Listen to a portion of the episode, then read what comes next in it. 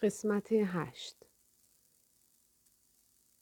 وقتی پیش از رفتن در برابر پدر ایستادم تا تبرک او را بجویم با لحنی پریشان گفت آخرین تقاضایم این است که من و خواهر و برادرهای قصدارت را ترک نکنی. گفتم پدر عزیزم چطور می توانم عشقی را که به شما دارم بر زبان بیاورم؟ اما عشقم به خدایی که پدری چون تو را به من عطا کرده بیشتر است. بگذار بروم تا روزی با ادراکی الهی تر بازگردم.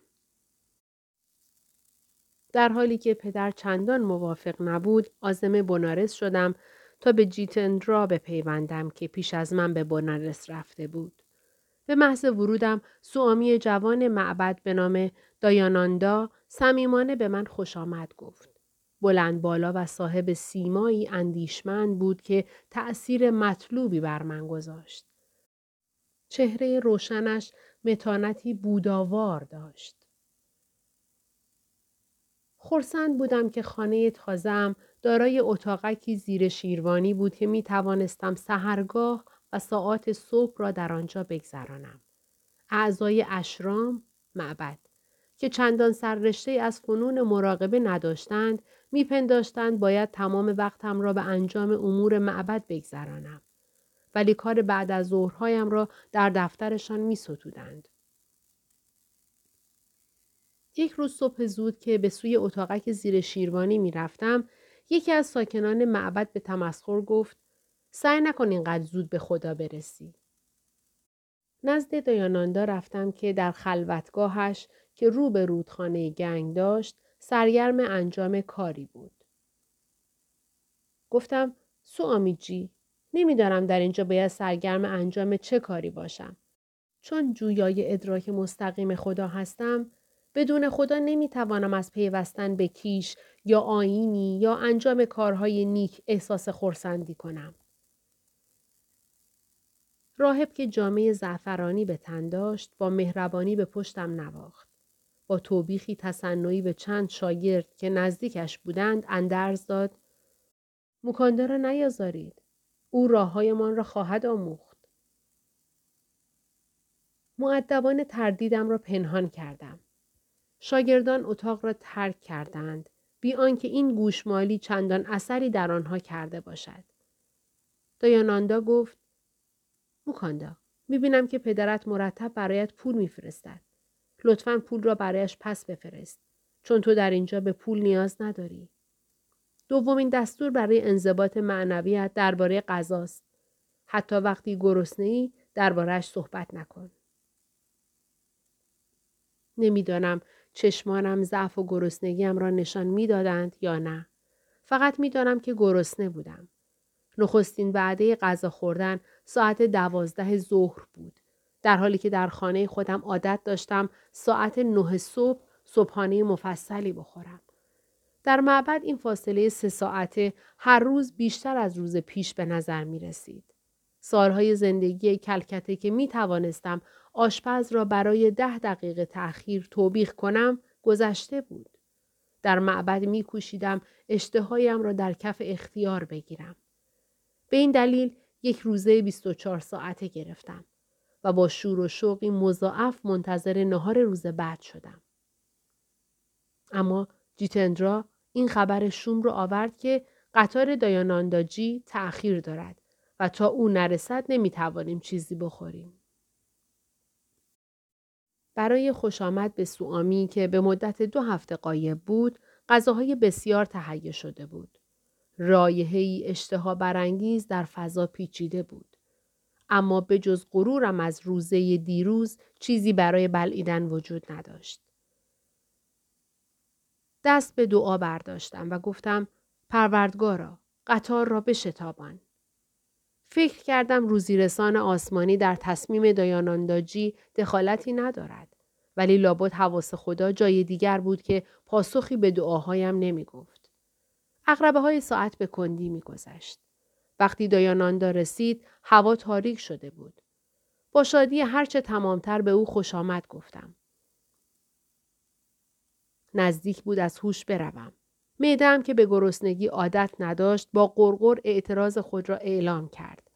تصاویر قهدی زدگانی که دیده بودم از برابر چشمانم میگذشتند. اندیشیدم حلاکت بعدی بنارس از گرسنگی هم اکنون و در همین معبد رخ خواهد داد. بلای در حال وقوع در ساعت نه دفع شد و اجازه تناول شام صادر گردید. شامی که هرگز خاطرش را فراموش نخواهم کرد. با اینکه با ولعی هرچه تمامتر سرگرم غذا خوردن بودم پی بردم که حواس دایاناندا به غذا نیست. ظاهرا او فراسوی این لذت دنیوی بود. من که شکمی از عزا درآورده بودم و در آن لحظه در اتاق کارش با او تنها بودم پرسیدم سوامیجی گرسنه نیستید؟ گفت آه چرا؟ در چهار روز گذشته به هیچ چیز لب نزدم. هرگز در قطار که آکنده از امواج نامتجانس افراد دنیوی است به آب و غذا لب نمی‌زنم. چون قواعد روحانی نظام ویژم را مو به مو رعایت می کنم. حالا ذهنم به چند مسئله اداری معبد مشغول است. امشب شاب نمی‌خورم. چه شتابی در کار است؟ سعی می کنم فردا یادم بماند که غذای کامل بخورم. آنگاه با شادی خندید.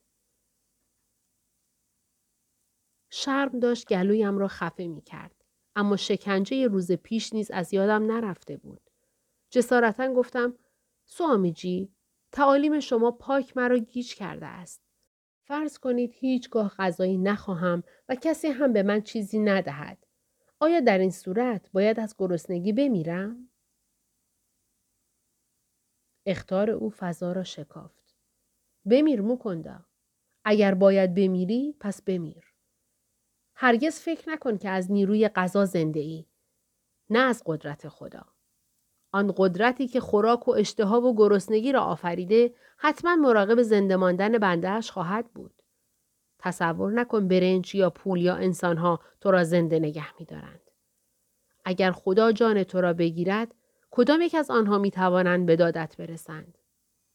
آنها فقط وسیله‌ای در دست خدا هستند. آیا از مهارت توست که غذا در معدت هضم می شود؟ شمشیر تشخیص را به دستت بگیر مکندا. زنجیرها را پاره کن و یگان علت قایی را دریاب. کلمات تیز و برندهش تا مغز استخوانم نفوذ کرد. توهم دیرینه ای که روح را در اسارت جسم می‌دید از میان رفته بود. بیدرنگ به تکافوی کامل جان پی بردم. در سفرهای سالهای بعد چه بسیار صحت درسی که در معبد بنارس آموخته بودم به اثبات رسید. تنها گنجی که از کلکته همراه هم بود تعویز نقره بود که از مادرم برایم به جا مانده بود. سالها از آن محافظت کرده و اکنون به دقت آن را در اتاقم پنهان کرده بودم. یک روز صبح برای تجدید شادمانیم و نگریستن به یادگار مادرم جعبه قفل شده را گشودم. اما از تعویز خبری نبود. آزرد خاطر پاکت تعویز را پاره کردم. اما طبق پیشگوی راهبی که آن را به مادرم داده بود تعویز ناپدید شده و به همان فضای اسیری بازگشته بود که از آن آمده بود. رابطه هم با پیروان دایاناندا رفته رفته خرابتر می شد. ساکنان معبد از دوری گزیدن تعمدیم ناراحت بودند. مراقبه های پیوسته برای آرمانی که محض خاطر آن خانه و کاشانه هم را ترک کرده بودم انتقاد همگان را برانگیخته بود. پاره پاره از درد جدایی از خالقم سهرگاهی با این عزم جزم به اتاقک زیر شیروانی هم وارد شدم که آنقدر دعا کنم تا پاسخی بیابم. دعا کردم ای خدای رحیم که از مادر مهربان تری. خودت را از طریق مکاشفه ای یا استادی که برایم میفرستی به من بشناسان. ساعتها گذشتند و پاسخی برای استقاسه های اشکالودم نستاندم. ناگاه احساس کردم جسمم به عرصه لا مکان استعلا یافته است. ندای فرشته آسای زنانه ای از دوردست ها گفت همه روز استادت می آید. تجربه آسمانیم با فریاد راهب جوانی متخلص به هابو که از آشپزخانه طبقه پایین صدایم می‌زد از هم گسست. موکندا مراقبه کافی است. برای انجام کاری به تو نیاز داریم. شاید اگر یک روز دیگر با کلافگی جوابش را می‌دادم اما آن لحظه اشکهایم را از چهره باد کردم پاک کردم و به آرامی از او اطاعت نمودم. من و هابو به بازاری دور در بخش بنگالی نشین بنارس رفتیم. آفتاب تند هند هنوز به اوج خود نرسیده بود که خریدهایمان در بازار تمام شد. راهمان را از میان آمیزه رنگارنگ بانوان خاندار و راهنماها و راهبان و بیوهزنان ساده پوش و برهمنان باوقار و گاوهای مقدس که در گوش و کنار به چشم میخوردند گشودیم. همانطور که من و هابو پیش می رفتیم سرم را برگرداندم تا به کوچه تنگ و ناپیدا نگاهی بیاندازم. مردی مسیحاسا در جامعه زعفرانی راهبان بی حرکت ته کوچه ایستاده بود. بیدرنگ احساس کردم آشنایی قدیمی است. دمی نگاهم از دیدارش سرمست شد. آنگاه تردید وجودم را آکند. اندیشیدم حتما این راهب سرگردان را با کسی که می شناختی اشتباه گرفته ای. ای رویابین راحت را بگیر و برو.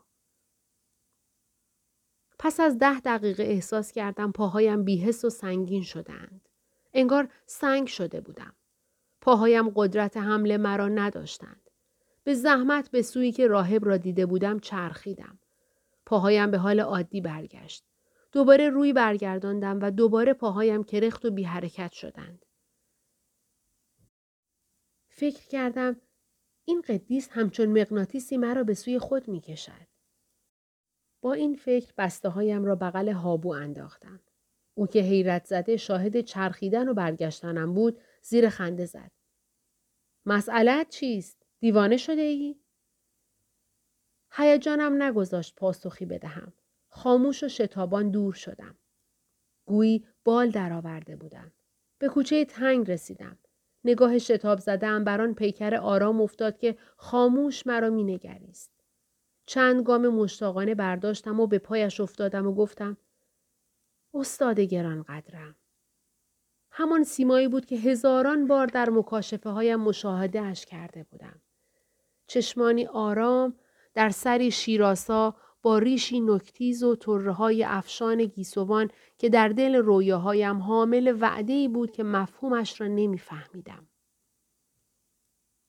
صدای استاد که از شادی می لرزید بارها به زبان بنگالی تکرار کرد. عزیزم، سرانجام آمدی.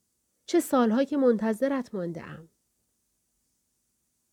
هر دو در سکوت فرو رفتیم. کلمات زوایدی قاصر از بیان احساس بودند. فساحت با زمزمه خاموش از دل استاد به دل شاگرد جاری شد. یقین داشتم که استادم خدا را می شناخت و مرا به سوی او هدایت می کرد. ابهام این زندگی با طلوع لطیف خاطره های گذشته محو شد. لحظه برجسته که گذشته و حال و آینده جملگی تماشاگه صحنه هایش بودند. این نخستین آفتابی نبود که مرا کنار این پاهای مقدس می‌دید. دست در دست استادم به سوی اقامتگاهش رانا محله می رفتیم. بلند قامت و سرفراز بود و محکم گام بر می داشت. اگرچه حدوداً پنجاه و پنج ساله بود، چابکی و نیروی یک جوان را داشت. چشمان درشت سیاهش سرشار از حکمت بود. جهد گیسوانش به سیمای مقتدرش ملایمت می بخشید. آمیزه ای از نرمش و اقتداری چشمگیر بود. وقتی به ایوان سنگی خانه رسیدیم که رو به رود گنگ داشت، شفیقانه گفت معابد و دار و ندارم را به تو خواهم بخشید. گفتم استاد برای کسب حکمت و وصول به حق نزدتان آمده ام. اینها گنج هایی هستند که می جویم. شب هند که شتابان از راه می رسد همه جا را فرا گرفته بود که استاد دیگر بار زبان به سخن گشود. عطوفتی بی پایان در چشمانش موج می‌زد. استاد گفت عشق نامحدودم را به تو هدیه می کنم.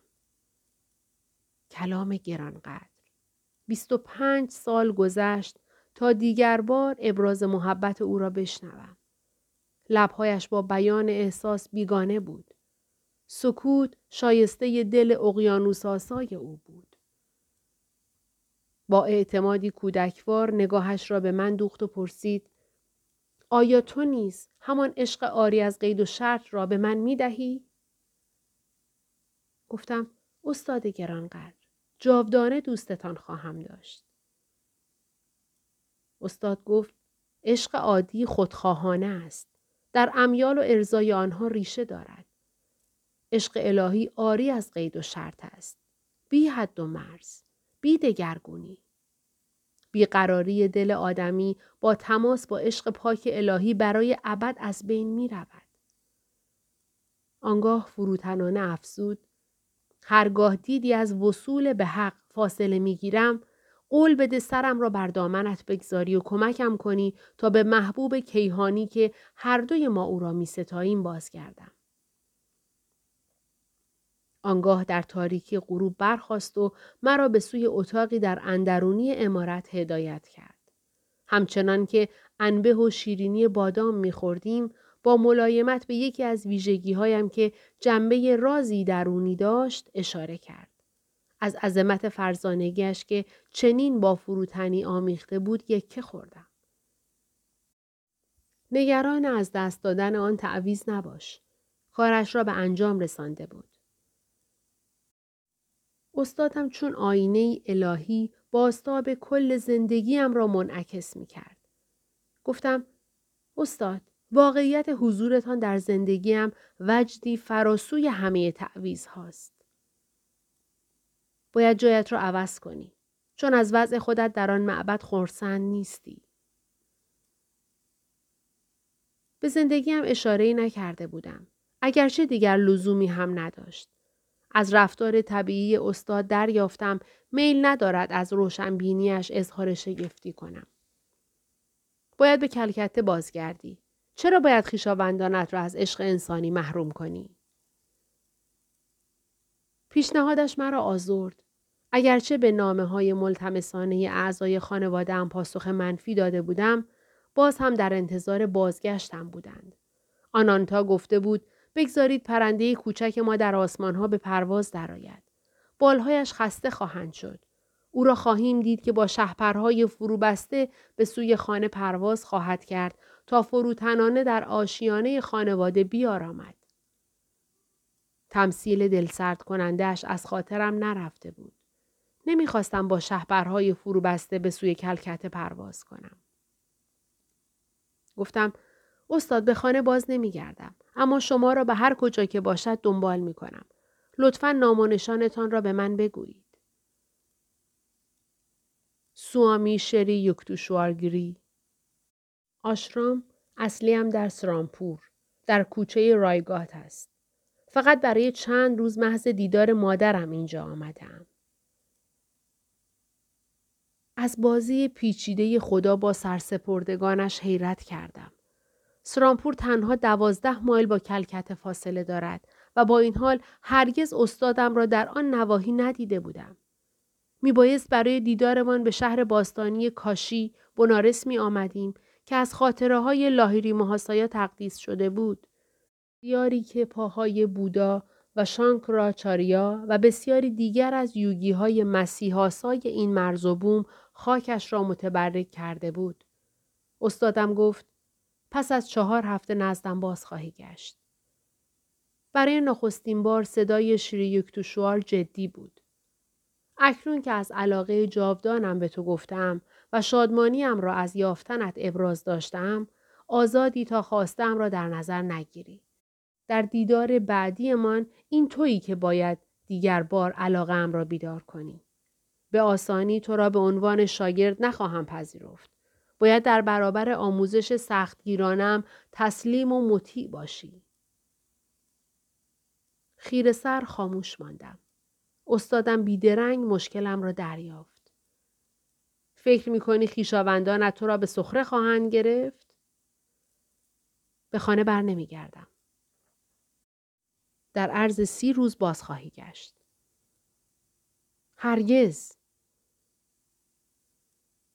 بی آنکه تنش گفتگویمان آرام گیرد در برابرش سر فرود آوردم و آنجا را ترک کردم.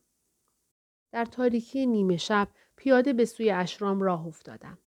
در حیرت از اینکه چرا دیدار اعجازآمیز ما به این صورت خاتمه یافته بود و اینکه چرا دو کفه ترازوی زندگی هر شادمانی را با اندوهی متعادل نگاه می دارد. هنوز هستی متحول کننده استادم دل خام مرا پخته نکرده بود. صبح روز بعد در گرایش افراد معبد خصومتی افزونتر دیدم. روزهایم با گستاخی های گوناگون آنها سپری می شد. سه هفته گذشت. آنگاه دیاناندا برای شرکت در کنفرانسی در بمبئی اشرام را ترک کرد. دوزخ بر سرم خراب شد. مکوندا انگل است. میهمان نوازی اشرام را به درستی جبران نمی کند. با شنیدن مکرر این عبارت برای نخستین بار از اینکه پولی را که پدرم برایم میفرستاد برایش پس فرستاده بودم احساس پشیمانی کردم. با دلی گرفته نزد تنها دوستم جیتندرا رفتم و گفتم از اینجا می‌روم.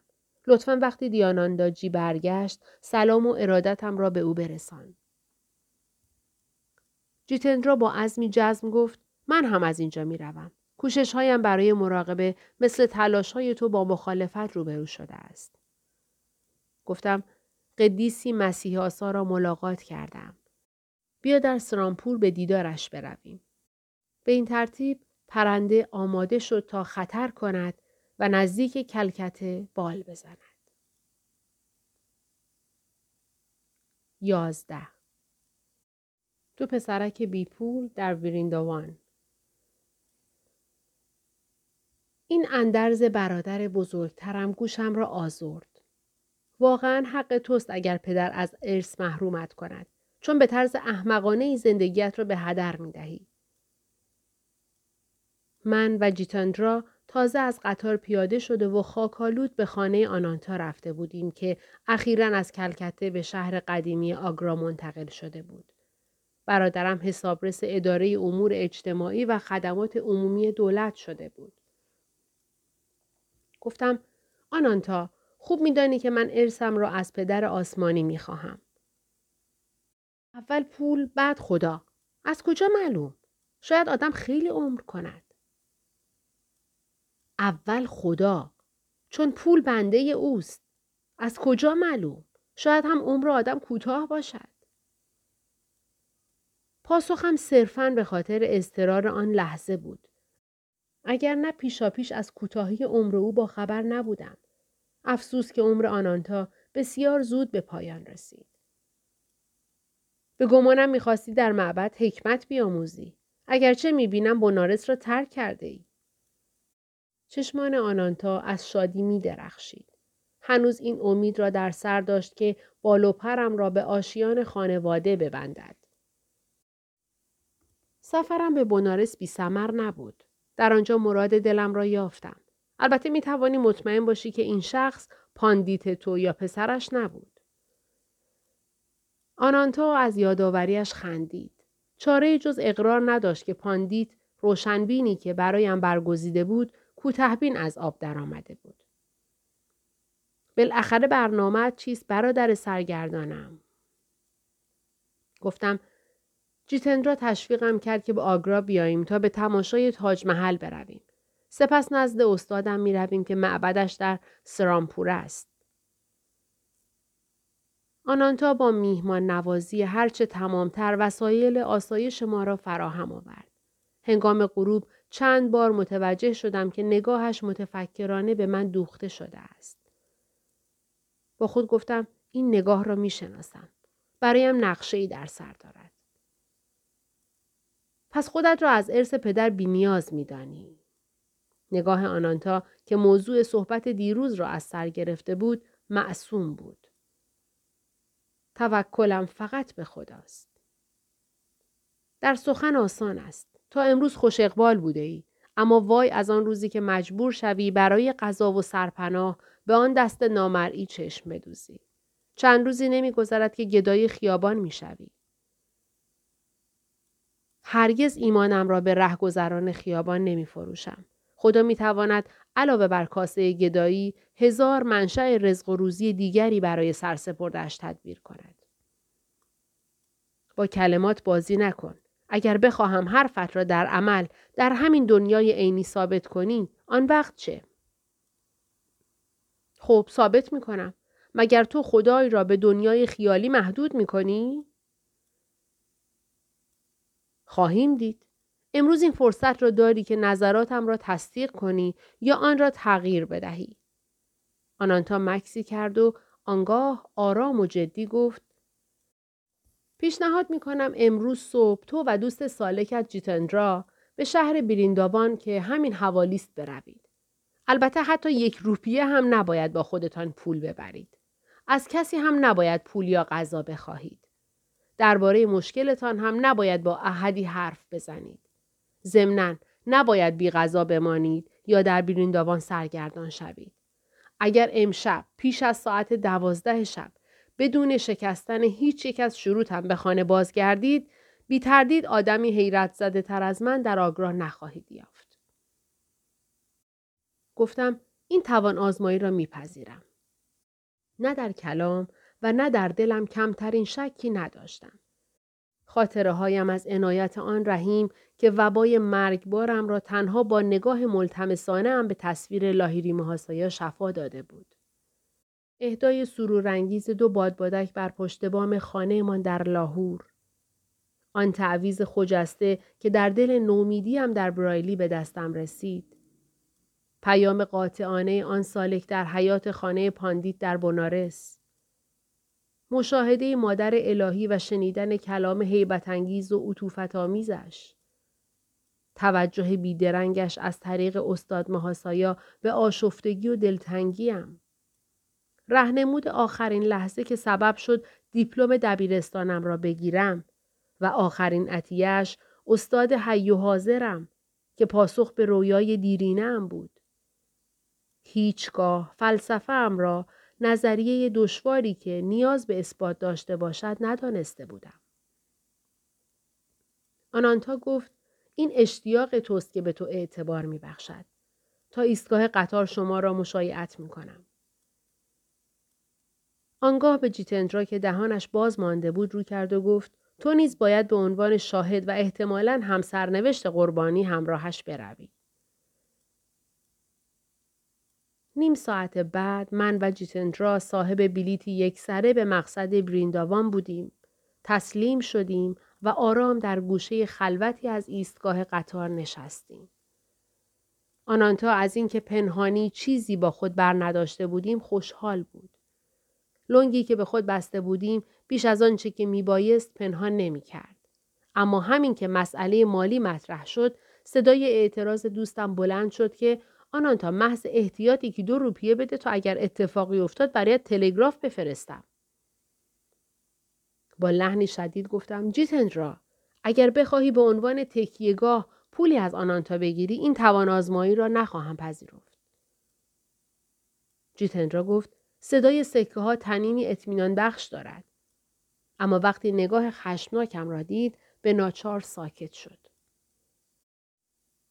آنانتا با لحن متواضعی گفت مکوندا من آدم سنگدلی نیستم. شاید وجدانش عذابش می‌داد که دو پسرک بی پول را به دیاری غریب میفرستاد. شاید هم شک و شبهه اعتقادی خودش زجرش می‌داد. چون گفت اگر از سر تصادف یا عنایت و لطف از امتحان برینداوان سرفراز بیرون بیایید از شما خواهم خواست تا مرا به شاگردی بپذیرید و به آین خود متشرف سازید. وعده غیرعادی بود. چون در خانواده هندی کمتر پیش می آید که برادر بزرگتر در برابر خواهر یا برادری کوچکتر سر فرو آورد و پس از پدر حرمت و اطاعت او واجب است. ولی فرصتی نماند تا اظهار نظری کنم چون قطارمان در حال عزیمت بود. تمام مدتی که قطار کیلومترها را پشت سر میگذاشت جیتندرا در سکوتی حزنانگیز فرو رفته بود. اگرچه عاقبت به خود حرکتی داد. خم شد و به طرز دردناکی مرا نیشگون گرفت و گفت کوچکترین نشانه ای از اینکه خدا بخواهد غذای ما را تأمین کند نمی بینم. ساکت باش توماس شکاک. خدا با ماست. آیا می توانی از او بخواهی که عجله کند؟ پیشا پیش از تصور آن گرسنگی که در انتظار ماست دارم هلاک می شوم. بنارس را ترک کردم تا مقبره تاج محل را ببینم نه مقبره خودم را. خوشحال باش جیتن را. مگر آزم تماشای شگفتی های روحانی برینداوان نیستیم؟ حتی تصور گام نهادن بر زمینی که روزگاری پاهای مقدس کریشنا آنجا را متبرک نموده است از وجد در پوست نمی گنجم.